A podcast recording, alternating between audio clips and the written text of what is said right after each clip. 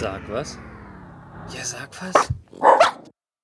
Hallo und herzlich willkommen zu einer neuen Ausgabe von Sag was Geek Talk. Wir haben Episode 188. Hallo Matze. Hallo Peppi, auch herzlich willkommen von meiner Seite. Und wir sind wieder mal im schönen Außenstudio in München-Perlach. Ich habe es etwas übertrieben mit dem Einheizen unseres Kamins und ich äh, röste hier vor mich hin. Ich hoffe, bei dir drüben ist es nicht ganz so schlimm. Bei mir geht's noch. Bei mir ist nicht ganz so heiß. Du sitzt ja, ja auch näher am Kamin. Ich röste hier ein bisschen vor mich hin. Aber das soll nicht euer Problem sein. Und ich denke, wir haben sonst nichts, als dass wir direkt in die Themen steigen können. Richtig, Keine das Hausmeisterei. Das Wichtige. Genau. Mein Date mit Batwoman. Oho.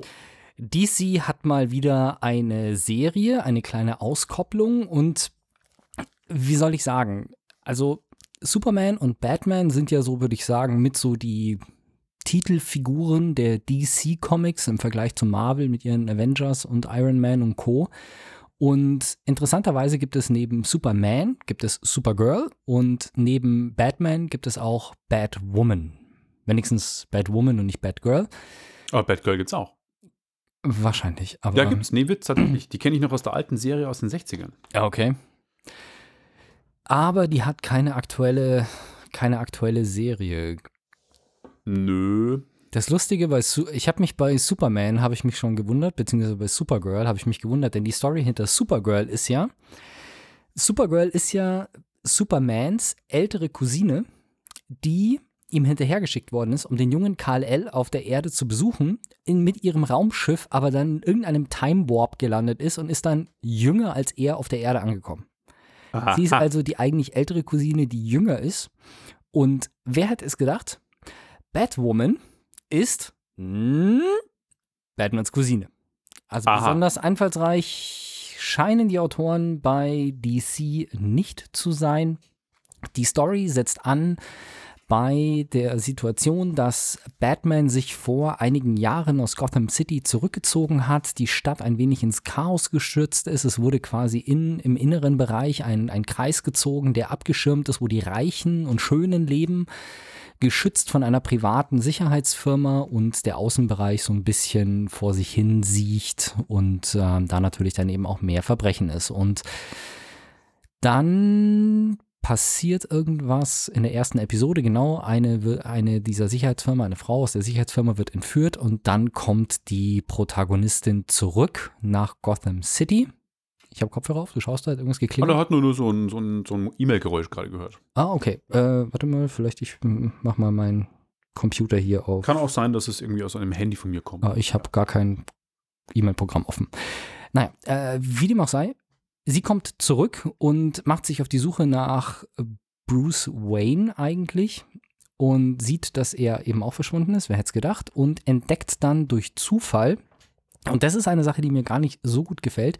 Sie entdeckt die Batcave, ja. die sich unter dem Wayne Tower befindet. Das ist doch ein Schmarrn. Richtig, unter weil Männer. In jede, genau, in jeder anderen Serie oder in jeder anderen Inkarnation von Batman ist die Bathöhle unter Wayne Manor auf dem Land und nicht genau. mitten in Gotham City. Und ja, das eine führt zum anderen. Sie lernt natürlich auch den Sohn von Lucius Fox kennen, der ja Batman immer versorgt mit Techniken, technischen Gimmicks, der versorgt sie dann und es ist aber auch nicht so, dass sie irgendwelche Sachen so speziell angefertigt bekommt, sondern es sind quasi die Sachen, die Batman zurückgelassen hat, werden dann auf sie angepasst. Also der Batsuit wird dann für sie umgeschneidert, anstatt dass sie einen neuen bekommt. Also es ist alles irgendwie so, man kriegt das Gefühl. Abfallprodukt. Ja, man kriegt das Gefühl wirklich, dass Batwoman einfach nur ein Abfallprodukt ist von Batman, weil er halt keinen Bock mehr hat, dann muss sie seine alten Sachen auftragen. Mhm. Es gibt ab und zu mal einen Bösewicht, gegen den sie kämpft, die einfach unzusammenhängend sind. Also eine Serie, ein Bösewicht, das kommt aber sehr selten vor. Im Großen und Ganzen geht es um ihren Kampf gegen Alice. So wie Batman den Joker hat, hat Batwoman Alice über die genauen Verstrickungen und so weiter, wie das da äh, vonstatten geht, kann ich jetzt nicht allzu viel sagen, ohne massiv zu spoilern. Deswegen, ja, es ist schön, dass es eine weibliche Hauptrolle ist. Es ist schön, dass der, die Antagonistin auch weiblich ist. Es gibt natürlich das ein oder andere Hindernis, familiär, privat, in Gotham zu überwinden und sie schlägt sich da relativ gut, aber irgendwie wird man das Gefühl nicht los, dass es eben wirklich so eine zweitklassige Heldin ist, weil man das halt auch immer wieder reingedrückt bekommt, dass ja, das ist noch äh, ein Gerät, das von Batman übrig ist, das kannst du jetzt hier und da nutzen und vielleicht modifizieren wir es ein bisschen und ähm, ja. Okay. Ist mh. die Serie gibt es auf Amazon, Amazon Prime? Prime. Genau, ist in Prime eben inbegriffen, das heißt, man kann sie sich gucken. Allerdings, und das ist eine Sache, die ich nicht gerafft habe, als ich mir das äh, angeguckt habe, weil ich war dann nach der achten Episode ein wenig verwundert, dass es relativ mittig in der Action auf einmal wieder aufhört. Also es ist kein Serienfinale, kein Staffelfinale, kein gar nichts. Und dann habe ich mal geguckt und habe gesehen, dass die erste Staffel eigentlich, ich glaube, 22 Episoden hat oder sowas.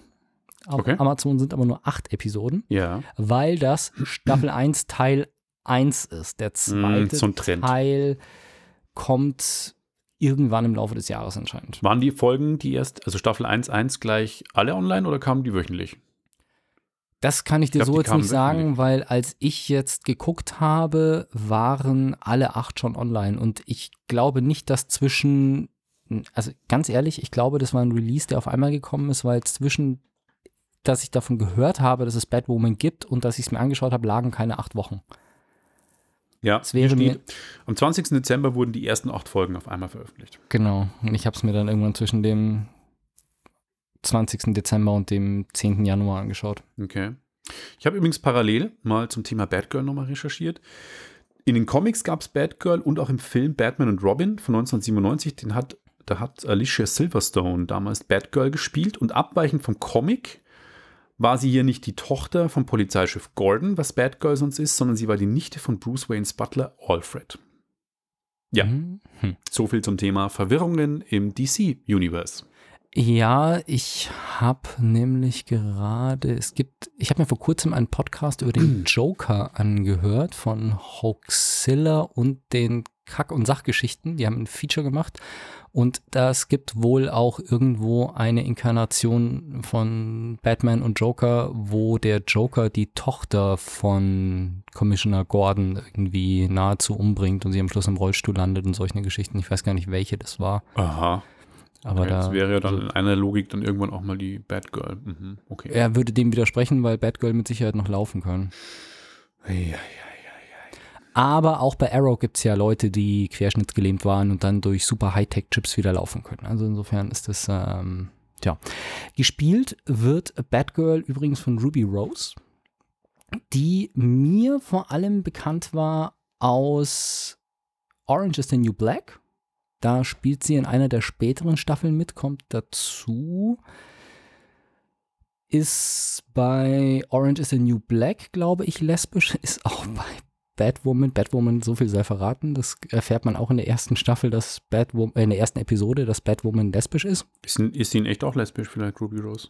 Das weiß ich nicht, weil der Wikipedia bzw. der Google, die Google Infobox nichts über irgendwelche Partner sagt. Da steht nur 33 Jahre, Melbourne, Australien, 1,70 Meter und hat bei Triple X die Rückkehr des Santa Cage mitgespielt, Pitch Perfect 3, John Wick 2 hat sie mitgespielt. Aha. Bei John Wick 3 spielt auch eine andere Dame mit, die bei Keine Ahnung, ich habe nur Geschieße gesehen in dem Film, sonst nix. Ich hatte mir überlegt, ich habe mir nämlich alle drei Teile angeschaut. Ich hatte mir überlegt, ob ich das als, oder habe ich sogar als Backup-Thema für heute aufgeschrieben? Lass uns gerne mal drüber sprechen. Ich bin gespannt, wie du den fandst. Ja, ich, äh, das machen wir dann nächstes Mal. Okay.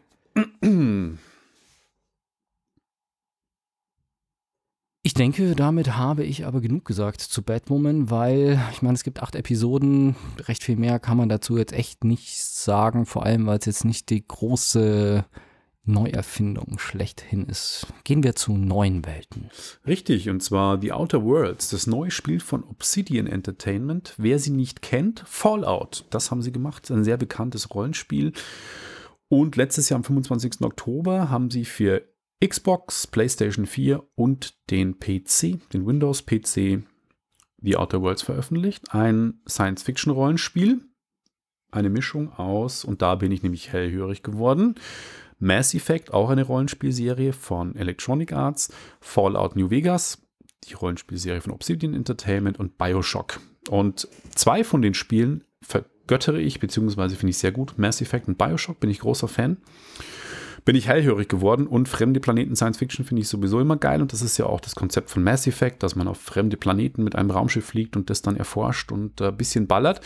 Und so hat ähm, für mich auch die Outer Worlds gewirkt. Das heißt, es geht um eine Zukunftsgeschichte, in dem Megacorporations, also große Firmenkomplexe, die äh, sich den Weltraum erobern und aufteilen inzwischen und die natürlich, wie es für Megakonzerne und Megakomplexe immer ist, die natürlich auch nicht immer Gutes im ähm, Schilde führen und die Kolonialis Kolonialisierung, so ist das Wort. Ähm, Kolonisierung heißt das Wort. Kolonisierung des Weltalls. Ich bin mir ehrlich gesagt sagen. nicht sicher, ob Kolonisierung und Konjali äh, Kolonialisierung nicht zwei unterschiedliche Begriffe sind. Ich kann mir vorstellen, dass das eine bedeutet, du gehst irgendwo hin, wo niemand ist.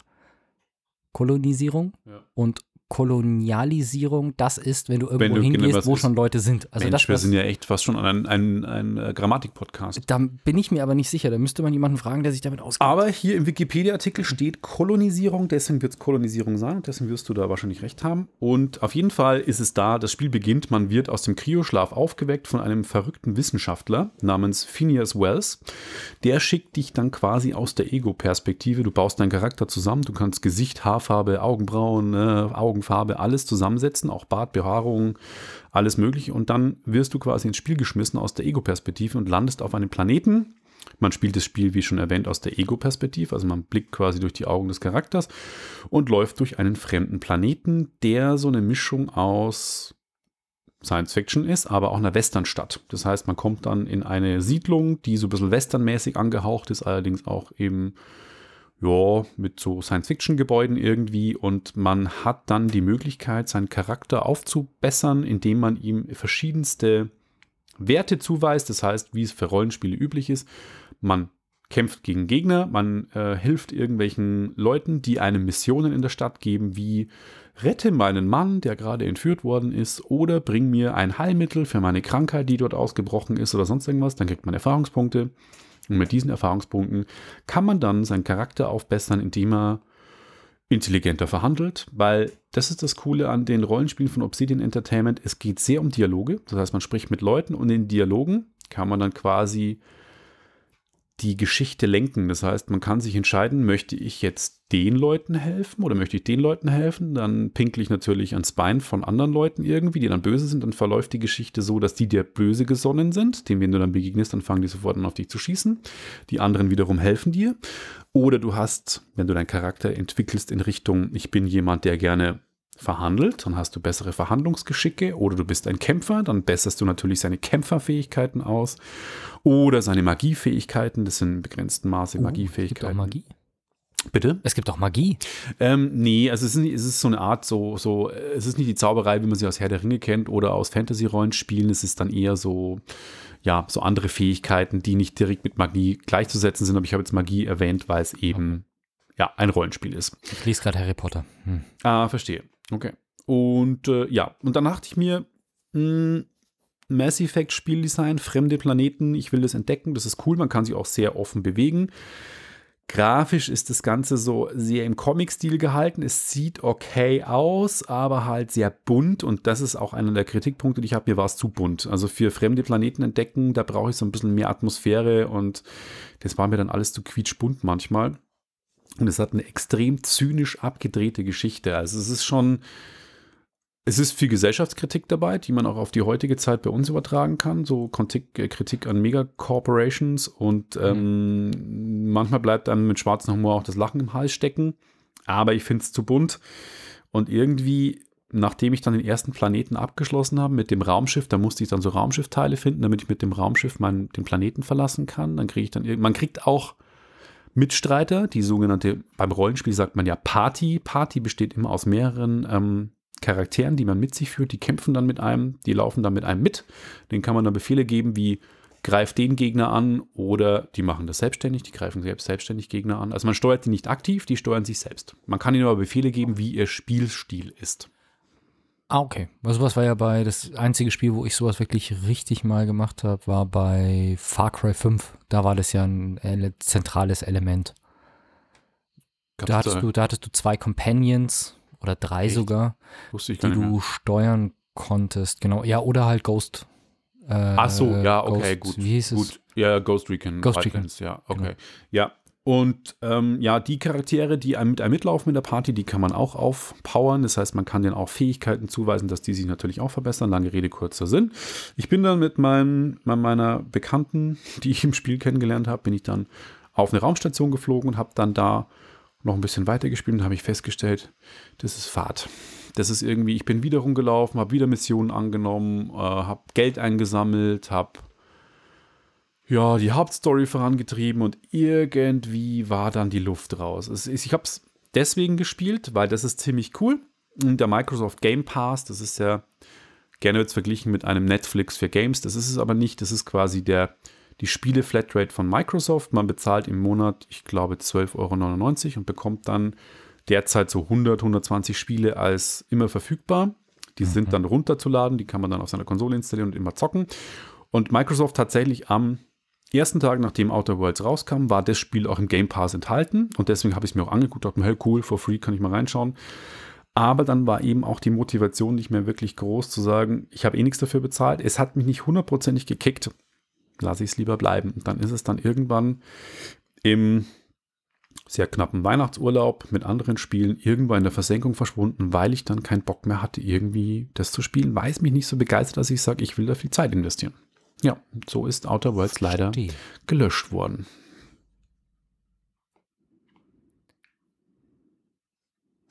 Habt ihr euch eigentlich mal gefragt, wie das funktioniert, dass in Google Maps Staus so genau angezeigt werden?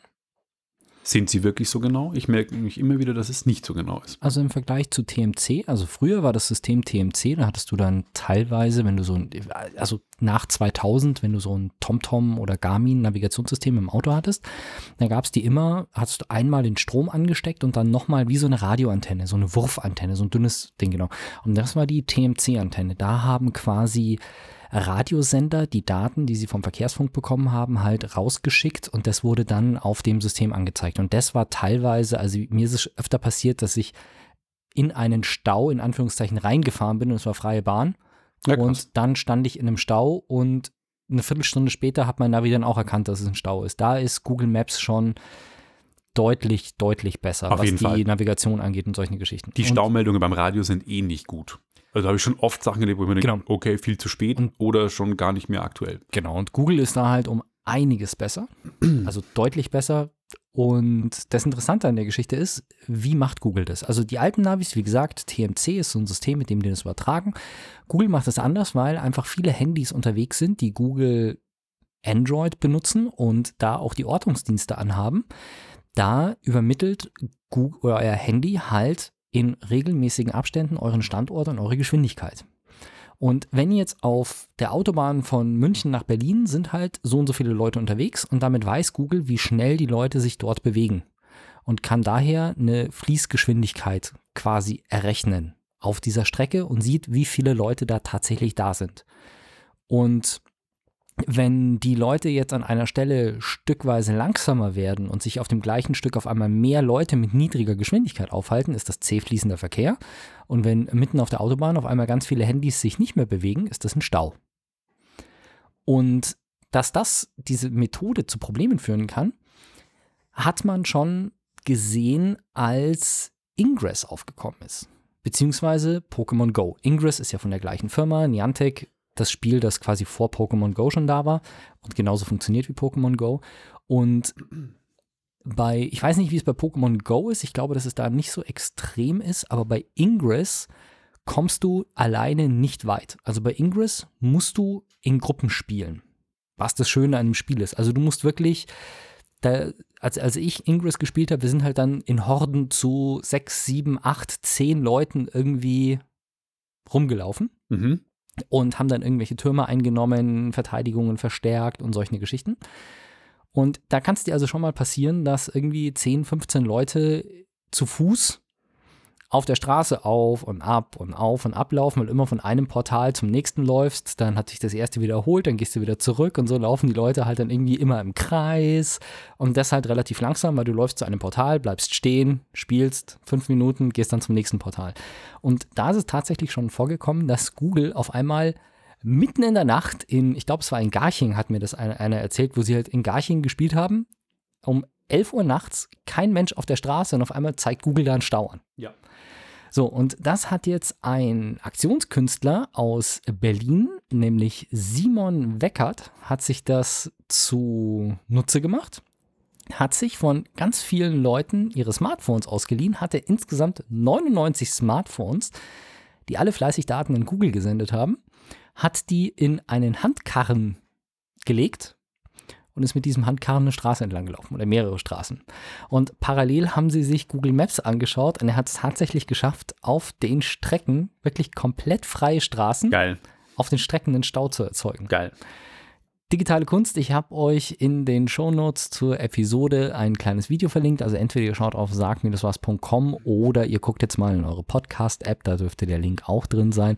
Dann könnt ihr euch das mal anschauen, weil das ist nämlich ganz lustig. Also der läuft wirklich über eine menschenleere Straße. Parallel siehst du das Google, äh, das Google Maps Bild und dann siehst du auf einmal, wie es anfängt, sich zu färben, da wo er entlang läuft. Das ist schon sehr lustig und so kann man Google austricksen. Also wenn ihr mal Ruhe bei euch in der Straße haben wollt, dann einfach 99 Handys kaufen. Genau, den Kindern einen Handkarren kaufen, denen sagen, sie sollen fünfmal die Straße auf und ablaufen, dann wird der Verkehr, der vielleicht normalerweise auf eurer Haustür vorbei fließt, mit Google Maps umgeleitet über andere Strecken. Ja, mit Google ähm, habe ich noch kurz eine Anekdote. Fällt mir das immer mal wieder auf, wenn ich in den Bergen unterwegs bin oder letzte Woche am Gardasee, was um zu dieser Jahreszeit wirklich angenehm ist, weil normalerweise ist der Gardasee immer bumsvoll.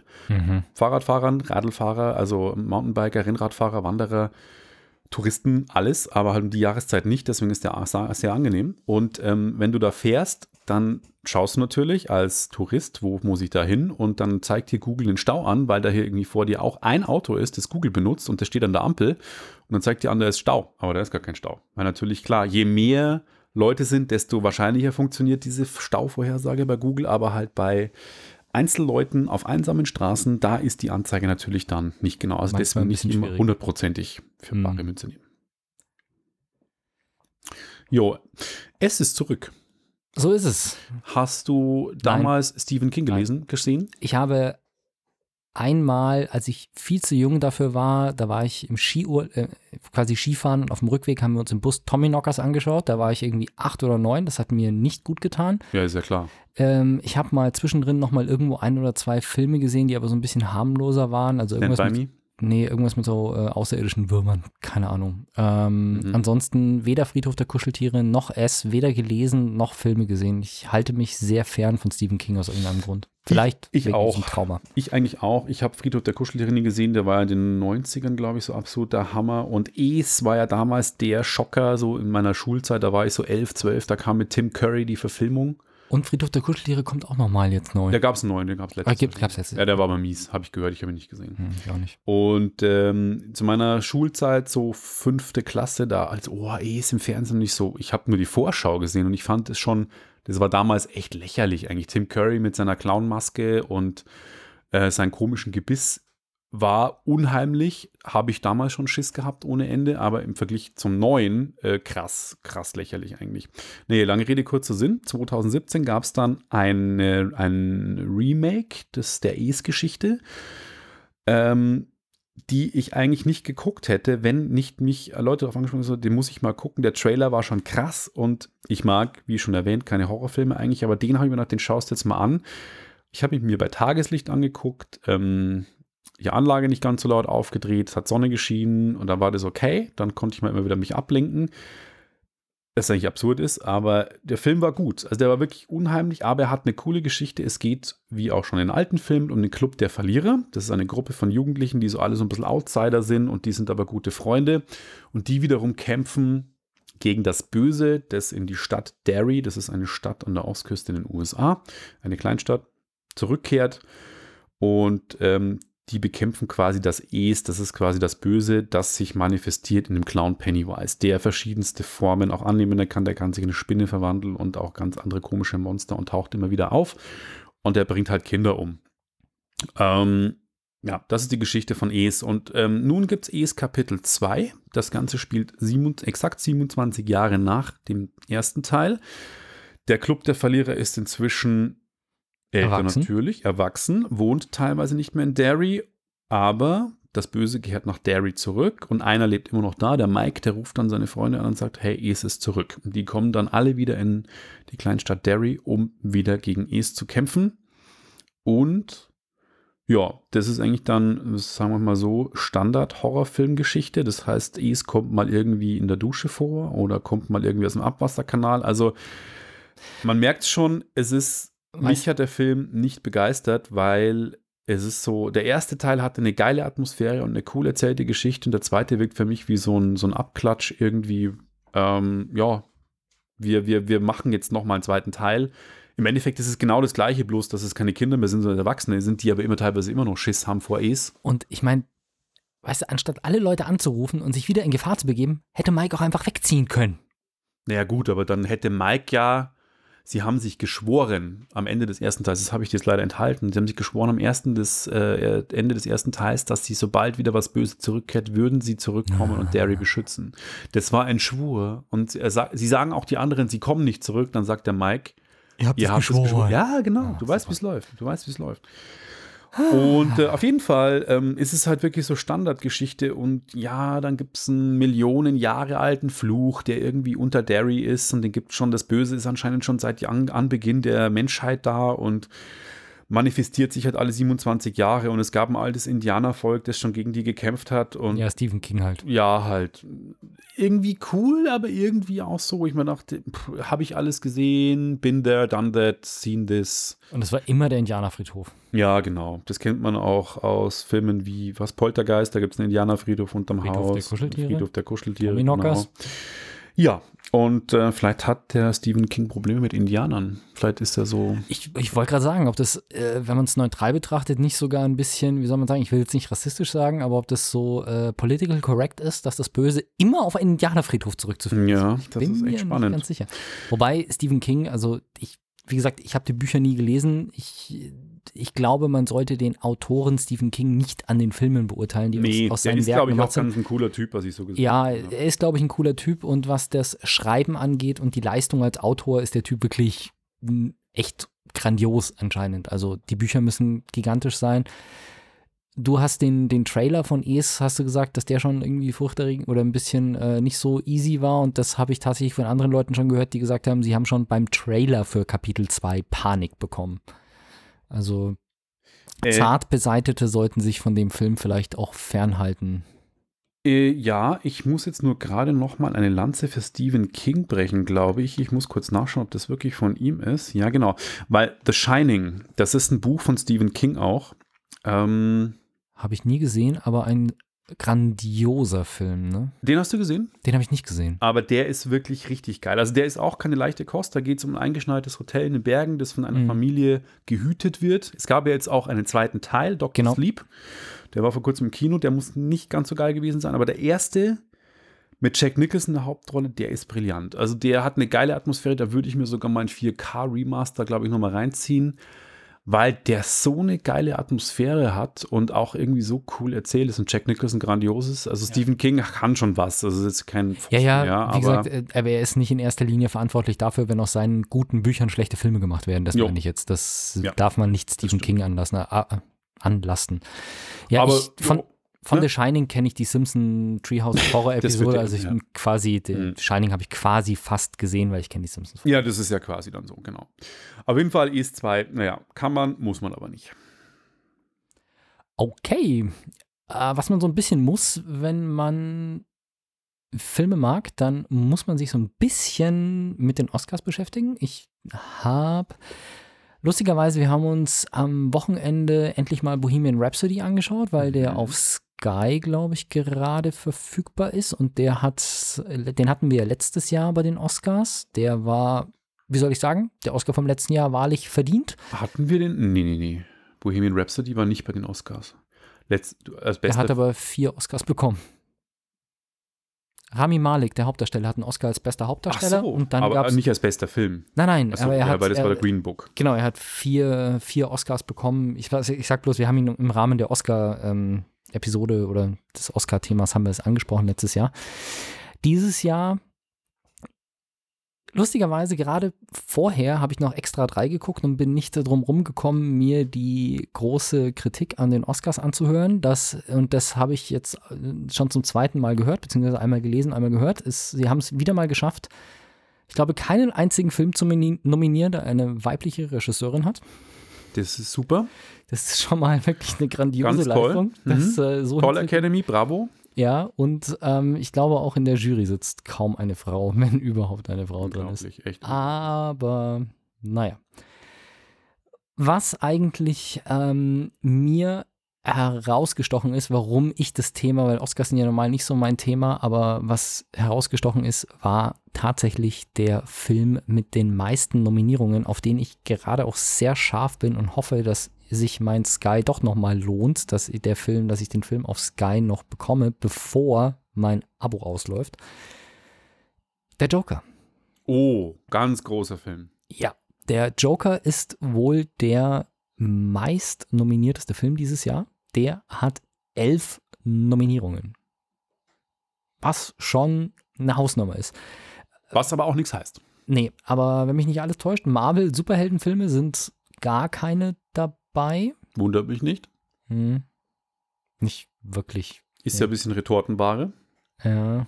Ich weiß gar nicht, warte mal, war Avengers Teil 4? War der Vielleicht war die der- Visual Effects, das wäre vielleicht. Das wäre die Visual Effects, da war schon am Schluss so der finale Kampf, war schon irgendwie schon ein großes Feuerwerk. Also da hätte man schon.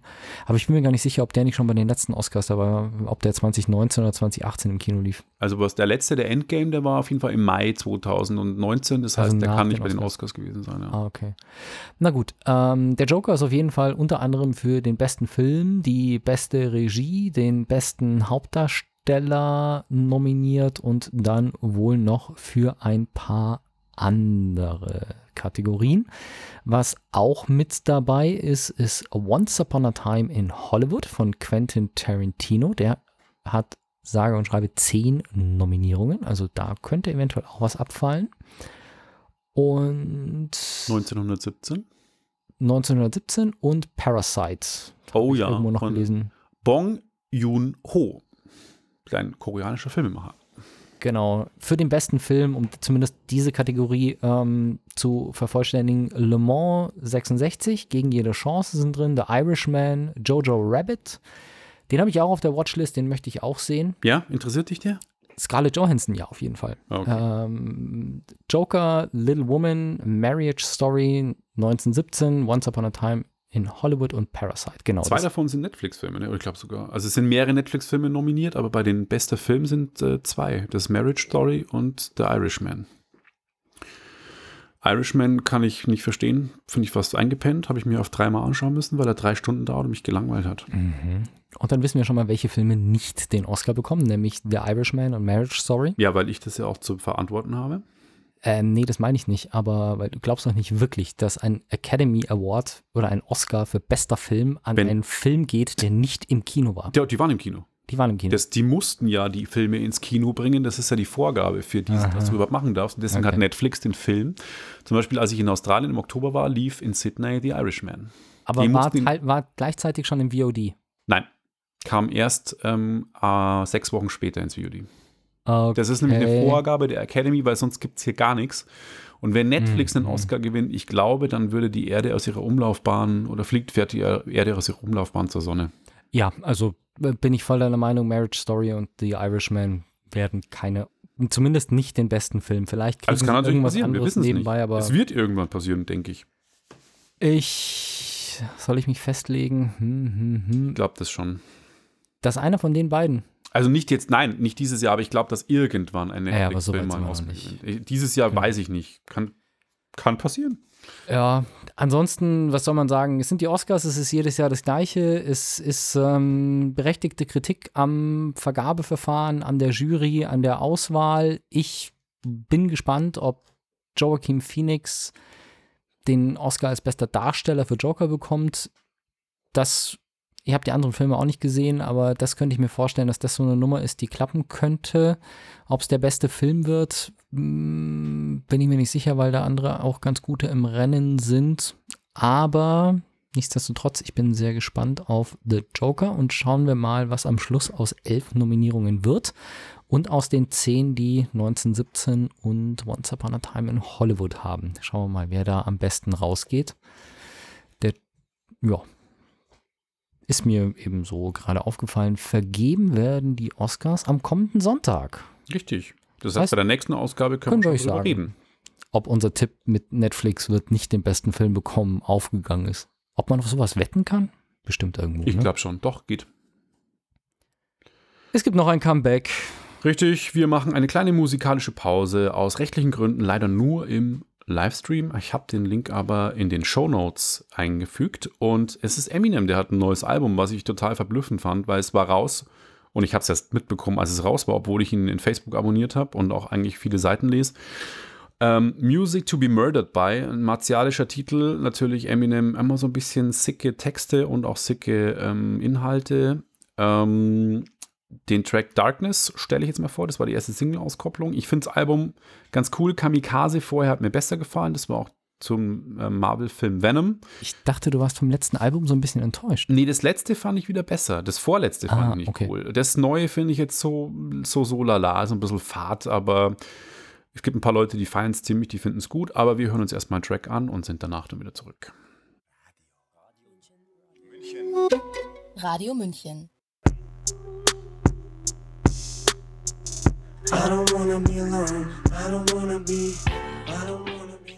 Hartes Thema. Ich habe jetzt so die letzten eineinhalb Minuten mal reingehört, wo es dann wirklich noch um Shootings und sonstige Sachen geht. Also da ist ja mal.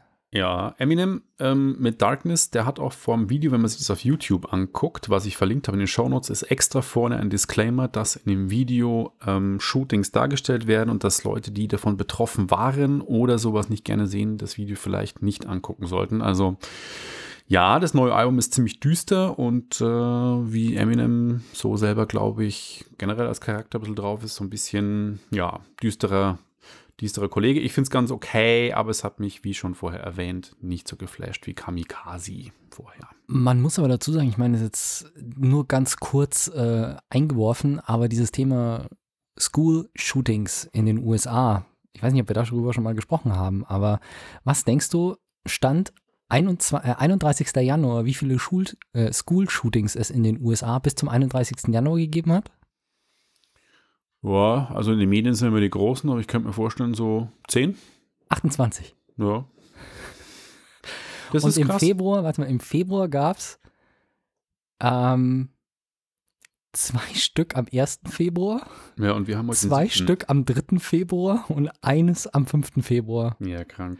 Das ist einfach ähm, mit 4, 0, einem, 3 und 4 Toten und in den, ähm, in den im Januar gab es 38 Tote und 112 Verletzte bei School-Shootings in den USA. Nur im Januar 2020. God bless America. Ja, also äh, es ist einfach unbegreiflich, wie man sowas machen kann. Und dann komme ich hier mit so Themen um die Ecke, wo man sich einfach nur ans Hirn langt und denkt, wer braucht diese Diskussion? Aber ich ziehe das jetzt durch. Ja, mach das. Dafür sind wir auch da.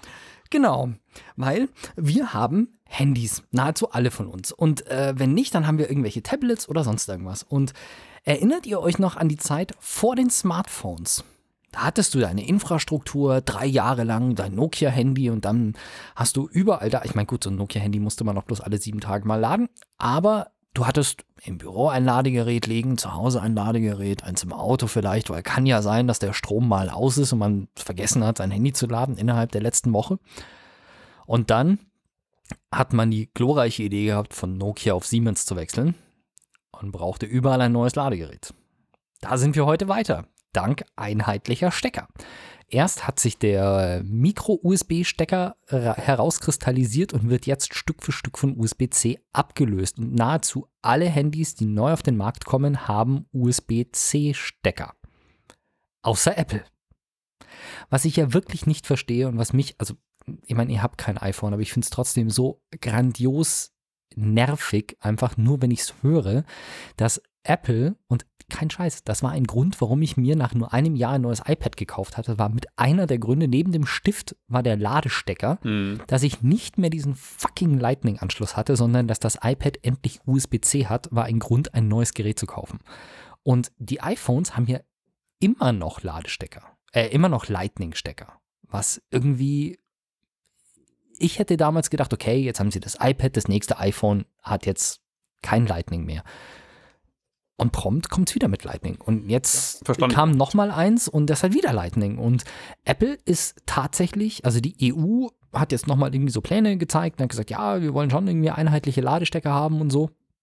Und Apple weigert sich halt immer noch und sagt, nein, das ist nicht gut, das würde Innovation bremsen und hier und da.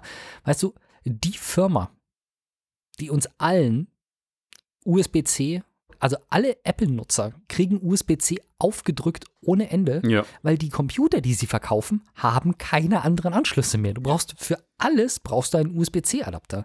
Und ich Nicht habe. Auch, ich habe alle Adapter, die ich brauche und die kann ich jetzt mit meinem iPad benutzen, die kann ich mit meinem Mac benutzen.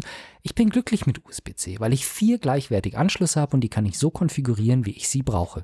Ich finde es okay. Ich habe meine Adapter organisiert und ich habe nicht ein fettes Notebook mit 25 Anschlüssen dran, wo ich ein HDMI, ein VGA, zwei USB-C, äh, zwei U USB 3.0 habe, ein USB-C und dann noch einen Ethernet-Anschluss und hier und da. Ich bin glücklich mit dem.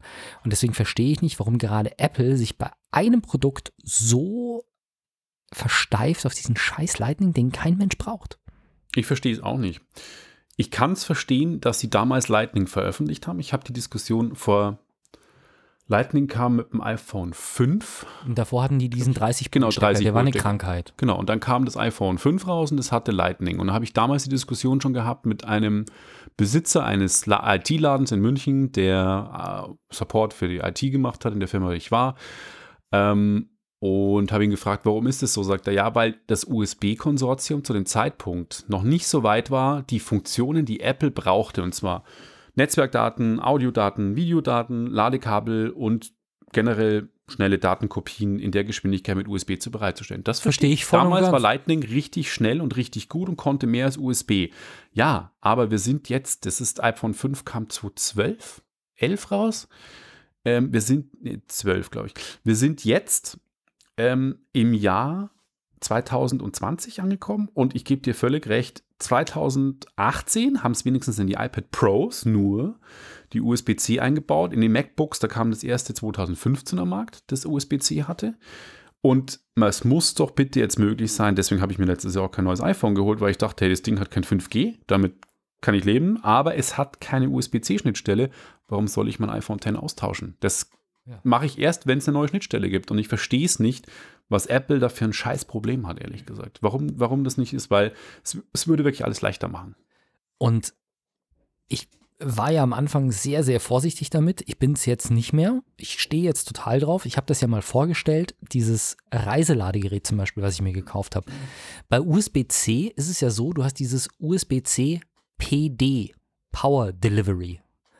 Und das äh, handelt mit allen Geräten aus, wie viel Strom die brauchen.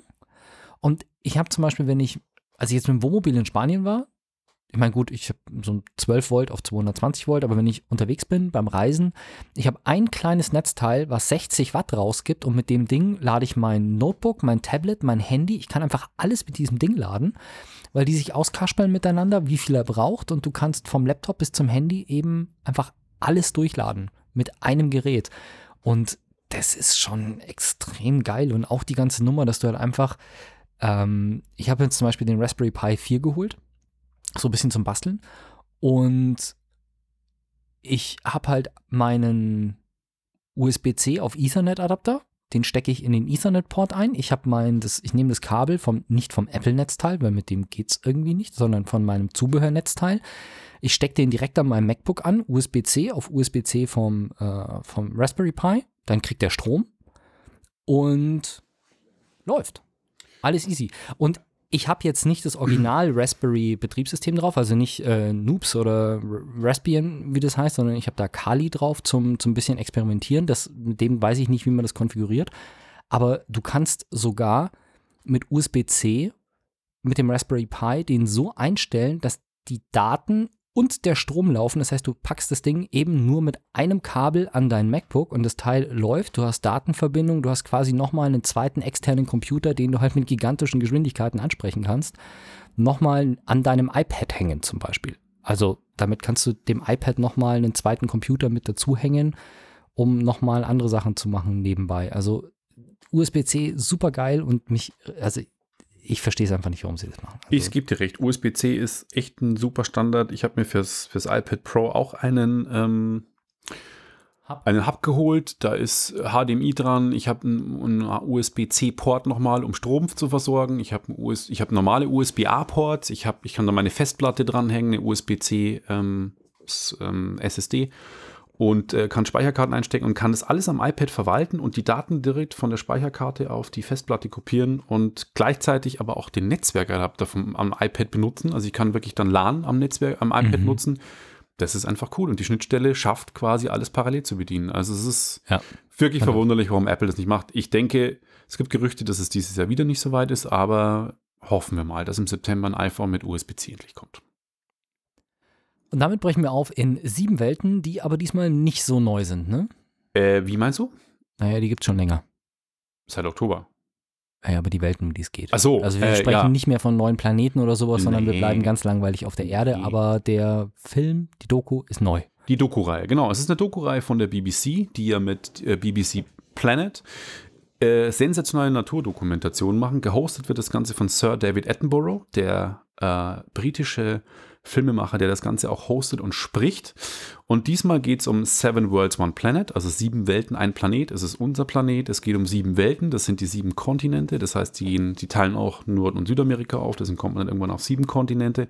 Die Antarktis, äh, Europa, Asien, Australien, ähm, Nord und Süd, äh, Amerika, genau. Und so kommt man auf seine sieben Kontinente. Musik ist von Hans Zimmer, also wirklich sensationell. Allein schon der Soundtrack ist, ist richtig, richtig gut. Den gibt es auch zum Kaufen.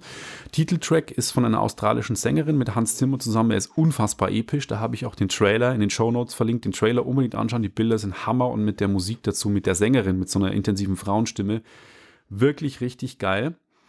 Und ähm, also wirklich inhaltlich ist es die, die krasseste, ich habe übrigens Afrika bei den Kontinenten vergessen, Entschuldigung.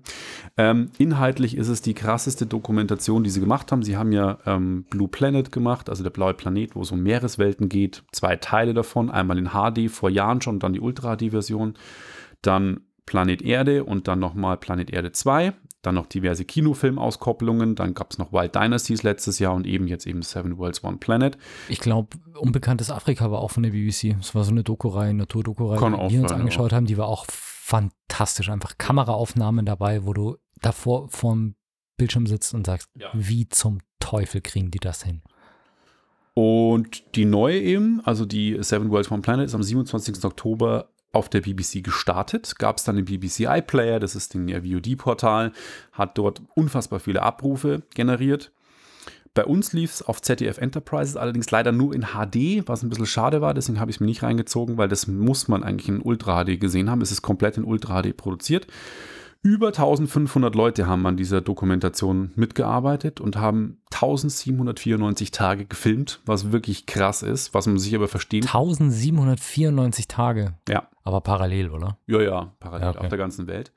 Äh, mit 92 Shots über 41 verschiedene Länder. Ähm, die weiß jetzt nicht, über welchen Zeitraum diese 1794 Tage verteilt waren. Äh, die Ultra HD Blu-ray kommt bei uns leider erst im März. Ich konnte nicht mehr warten, weil es in England gibt es die Ultra HD Blu-ray schon vor Weihnachten. Da kam die zum Weihnachtsgeschäft raus. Und was auch ein bisschen schade ist, die deutsche hat natürlich eine deutsche Synchro, was finde ich aber bei einer Dokumentation nicht so wichtig ist, weil ich eh Sir David Attenborough als Sprecher haben möchte. Und die englische Fassung hat nicht nur HDR-Bild, sondern auch Dolby Atmos Sound, was für eine Naturdokumentation sensationell gut ist. Also man hört wirklich, wenn Urwaldszenen sind, äh, den Urwald um sich rum und beim Tauchgängen hört man wirklich die, die Wasser und Wellen über sich. Super brillant abgemischt. Die Bilder sind also ich habe ja wirklich, wie schon erwähnt, so viele Naturdokus allein beruflich schon gesehen und alle BBC-Dokumentationen. Sie schaffen es aber immer wieder, mir Orte zu zeigen und Tiere und wie sie Tiere verhalten, die ich vorher noch nie gesehen habe. Also da waren zwei Echsen, die in Asien irgendwie gegeneinander gekämpft haben, die ich so in dieser Form noch nie gesehen habe. Sie haben unter Wasser Anacondas gefilmt, wie sie auf Jagd gehen, wo ich mich immer nur frage, wie bringen die die Kamera dahin? Es sind viele Drohnenaufnahmen, das sind wahrscheinlich auch Kamerafallen, die irgendwo versteckt sind, wenn ein Tier vorbeikommt, dass es auslöst. Aber wirklich Jagdszenen ähm, von Geparden in einem Rudel zu fünft, was es vorher auch noch nie gab. Sie sagen auch im Off dann immer, diese Szenen wurden vorher noch nie gefilmt. Oder ähm, vor der Küste von Australien, die Nordküste, wusste ich auch nicht, ähm, gibt es ein Spektakel, was eigentlich nur alle 10 oder 15 Jahre stattfindet. Da sind ein Haufen kleine Makrelen und Heringe sich versammeln zu Schwärmen. Und die haben es mit der Drohne von oben gefilmt. Und es sieht so aus, als wenn im Wasser sich fast ein Ölteppich ausbreitet. Also wie so ein schwarzes Gewabber, Mhm. also fast unheimlich, wo du denkst, was ist das? Und dann filmen sie eben unter Wasser. Also der Kameramann, der in diesem Schwarm war, möchte ich auch nicht sein. Ein Fischschwarm, der wie so ein Tornado durchs Wasser wedelt und dann Tausende von Hammerhaien dorthin schwimmen und dann wirklich dort anfangen zu fressen. Das haben die gefilmt. Das sieht so unfassbar krass. Das ist die Drohnenaufnahme von, ich habe keine Ahnung wie hoch, Kilometer, zwei Kilometer hoch. Und du siehst tausende von Haien in diesem Wasser. Aber auch Aufnahmen da unten. Also würde ich mich als Kameramann auch nicht so wohlfühlen, da drin zu stecken. Hm. Wirklich, das, wenn man das sieht, kriegt man Ehrfurcht. Und ähm, das klingt jetzt so ein bisschen esoterisch und kitschig, aber wenn man das sieht, kriegt man so einen Respekt vor unserem Planeten. Sie weisen auch darauf hin, was alles bedroht ist. Die Antarktis, ähm, die natürlich auftaut und immer ähm, wärmer wird, das Wasser und deswegen die Tiere sterben, deswegen weniger Sauerstoff produziert wird. Wenn man das wirklich alles sieht, dann ist einem wirklich bewusst, wie unfassbar fragil das ganze System ist, was wir für ein Glück haben, auf dem Planeten zu leben und was die Vielfalt ist, weil es wirklich jeder Kontinent eine eigene Show ist, die Stunde, und zeigt, wie krass viel da passiert. Und wenn man Naturdokumentationen mag, muss man meiner Meinung nach diese Dokumentationsreihe gesehen haben, weil sie wirklich, wirklich das Beste ist, was ich auch dramaturgisch gesehen habe. Also nicht nur perfekt gedreht, perfekt vom Ton und von, von den Texten her, sondern auch die Dramaturgie, die sie erzählen. Es ist nicht langweilig, es ist aber auch nicht so, dass man sagt, es wird hier alles mit lateinischen Begriffen vollgeballert und man, es ist eine Wissenschafts-Wikipedia-Seite, sondern es ist unterhaltsam, mit geilen Bildern und nach einer Stunde sagt man, wow. Also ich habe mir da schon eineinhalb Folgen am Stück reingezogen, weil in Naturdokus schaue ich nicht immer binge-mäßig, aber das ist wirklich, man hat Bock weiterzuschauen, weil man wissen will, ey, wie ist jetzt der antarktische Kontinent oder Afrika und so. Und es sind halt eben auch mal Szenen, nicht nur die üblichen Löwen, Geparden und sonst irgendwas, die man aus Afrika kennt, sondern auch, ich wusste nicht, dass es so krasse Vulkane in Afrika gibt. Die haben Vulkane gezeigt, die aktiv sind in Afrika. Habe ich so vorher nie, war mir nie bewusst. Okay. Was für krass große Vulkane es gibt, die wiederum die Serengeti außenrum befruchten, damit dort halt die Tierwelt leben kann. Also war mir auch alles nicht bewusst. Wirklich cool. Ja, Ich habe gerade nachgeschaut, das ähm, Unbekanntes Afrika ist auch von der BBC. Mhm. Und weil du das gerade erzählt hast mit diesen Aufnahmen, die es noch nie gab, das war da auch irgendwie so. Also einmal eine Szene, die mir im Gedächtnis geblieben ist, war wirklich, die hatten so, so kleine Vögel, die so kleine Kugelnester bauen. Und dann sind die Eltern ausgeflogen, dann sind von unten auf einmal Käfer gekommen, die die Jungen klauen wollten. Also so, keine Ahnung, Mhm. vier, fünf Zentimeter große Käfer. Und die haben das gefilmt, innen im Nest. Ja, krass, Ein ja, ja. Käfer ein Vogelküken angreift. Und ich so, Ja. Okay. Ja. Und dann auch irgendwas so von wegen, weil Nashörner ja tagsüber eher so alleine rumstehen. Haben sich gedacht, okay, Nashörner nachts filmen ist irgendwie nicht so leicht, weil man da irgendwie nicht hinkommt. Und wir haben jetzt eine ganz neue Kameratechnologie und jetzt probieren wir mal und filmen mal Nashörner in der Nacht. Und dann ist es Nacht geworden, auf einmal sind alle Nashörner zusammengerückt und haben so nach dem Motto miteinander gekuschelt. Standen halt alle nebeneinander und eng beieinander und da sind halt alle da gesessen und haben gesagt, okay, hat man so noch nie gesehen, dass Nashörner so nah beieinander, so eng miteinander, so Sozialverhalten zeigen. Und dann habe ich mir das Making-of angeschaut, die Kameraleute sind da gestanden und haben halt echt so bewundert, was sie da sehen, aber auch die Kamera, weil sie einfach sagen, hey, wir sind so weit weg, es ist stockfinstere Nacht und wir haben so krasse Bilder einfach. Also die gehen da schon nochmal immer den Extraschritt bei ihren Geschichten. Absolut. Das ist echt, also BBC Naturdokumentationen kann man sich immer anschauen, weil Ja. die sind einfach immer grandios. Und damit würde ich sagen, zumindest mal das letzte Comeback für den heutigen Abend. Hatten wir schon genug heute? Ja, deswegen heißt die Sendung auch General-Comeback. Das Motorola Razer. Und ich habe festgestellt, ich habe da ein O vergessen, wenn du das korrigieren möchtest in Kann ich der machen. Überschrift. Das Razer war in den, boah, keine Ahnung, wann war denn das? Um 2000 rum oder sowas, ne? Ja, sowas. Da war das so ein super flaches, super schickes Aufklapptelefon, was irgendwie ganz viele Leute hatten. Ich glaube, ich hatte nie einen Razer. Aber Ich das war, eins. das war total, total schick und quasi Flach. das iPhone, der, das iPhone der 2000er Jahre, der frühen 2000er Jahre, bevor dann das iPhone der iPhones gekommen ist. Ähm, ja, was soll man sagen? Es war einfach ein, eine Ikone. Und es kommt jetzt wieder vermutlich, beziehungsweise es kommt wieder, das dürfte heute eigentlich sein Release haben, also es dürfte ab heute ausgeliefert werden, Okay. tatsächlich als vollflächiges Display-Klapptelefon. Also im gleichen Formfaktor wie das alte Razer gibt es jetzt ein Razer Smartphone, das eben ab heute ausgeliefert wird in den USA zum Preis von 1500 Dollar. Ich habe nichts gefunden, dass es irgendeinen Netlock gibt, also dass es zum Beispiel nur bei AT&T oder sowas Okay. ausgeliefert wird, sondern anscheinend ähm, hat Motorola wirklich ähm, verkauft es auch so normal. Sie haben es verschoben, das hätte eigentlich schon im Januar oder sogar schon im Dezember kommen können, aber sie haben so viele Vorbestellungen für das Telefon, dass sie sich dann entschlossen haben, den kompletten Marktstart zu verschieben, was ein bisschen strange ist, weil das macht normal kein Hersteller, wenn er ähm, Überbestellungen hat, dann bringen sie normalerweise die ersten raus und liefern die anderen danach. Vielleicht haben sie aber auch Angst, dass es einfach, sobald die ersten mal draußen sind, sofort alle wieder ihre Bestellungen zurücknehmen.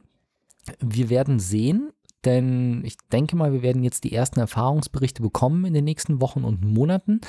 In Deutschland soll es auch auf den Markt kommen, aber irgendwann später im ersten Halbjahr 2020. Also nicht zu nicht ewig weit, aber es wird noch eine Weile dauern. Und ja, es gibt ja im Prinzip zwei Konzepte. Es gibt so das System, was Samsung mit dem Galaxy Fold hat, das es in Deutschland schon zu kaufen gibt. Das ist quasi wie ein gedoppeltes Smartphone, das man dann quasi an der vertikalen Achse auseinanderklappt, wo man vorne ein vollwertiges Display hat, was aber dann auch dazu führt, dass das Ding halt echt dick ist. Und das hat Motorola halt gar nicht, weil man es von oben nach unten quasi zuklappt, ähm, horizontal in der Mitte klappt. Es ist sehr flach, deutlich flacher als andere Telefone oder zumindest als die bekannten Falttelefone. Allerdings ist die Frage, wie der Klappmechanismus sich langfristig schlagen wird. Das ist Das bei ist Samsung so ein Problem. Gerade. Ja, das ist bei Samsung ein Problem und es gibt anscheinend sogar ein Video, wo Motorola, und ich habe es im Text auch Motorola geschrieben, Oh, ich besse es aus. Ja. ähm, dass Beulen und Klumpen im Display völlig normal sind. Das klingt ja schon mal sehr vertrauenserweckend. Wenn der Hersteller das sagt, ja, Mhm. durchaus. Deswegen, ich bin gespannt. Ich bin gespannt. Das muss erst ausgereift werden. Ja, schauen wir mal. Und vielleicht gibt es ja dann irgendwann einfach mal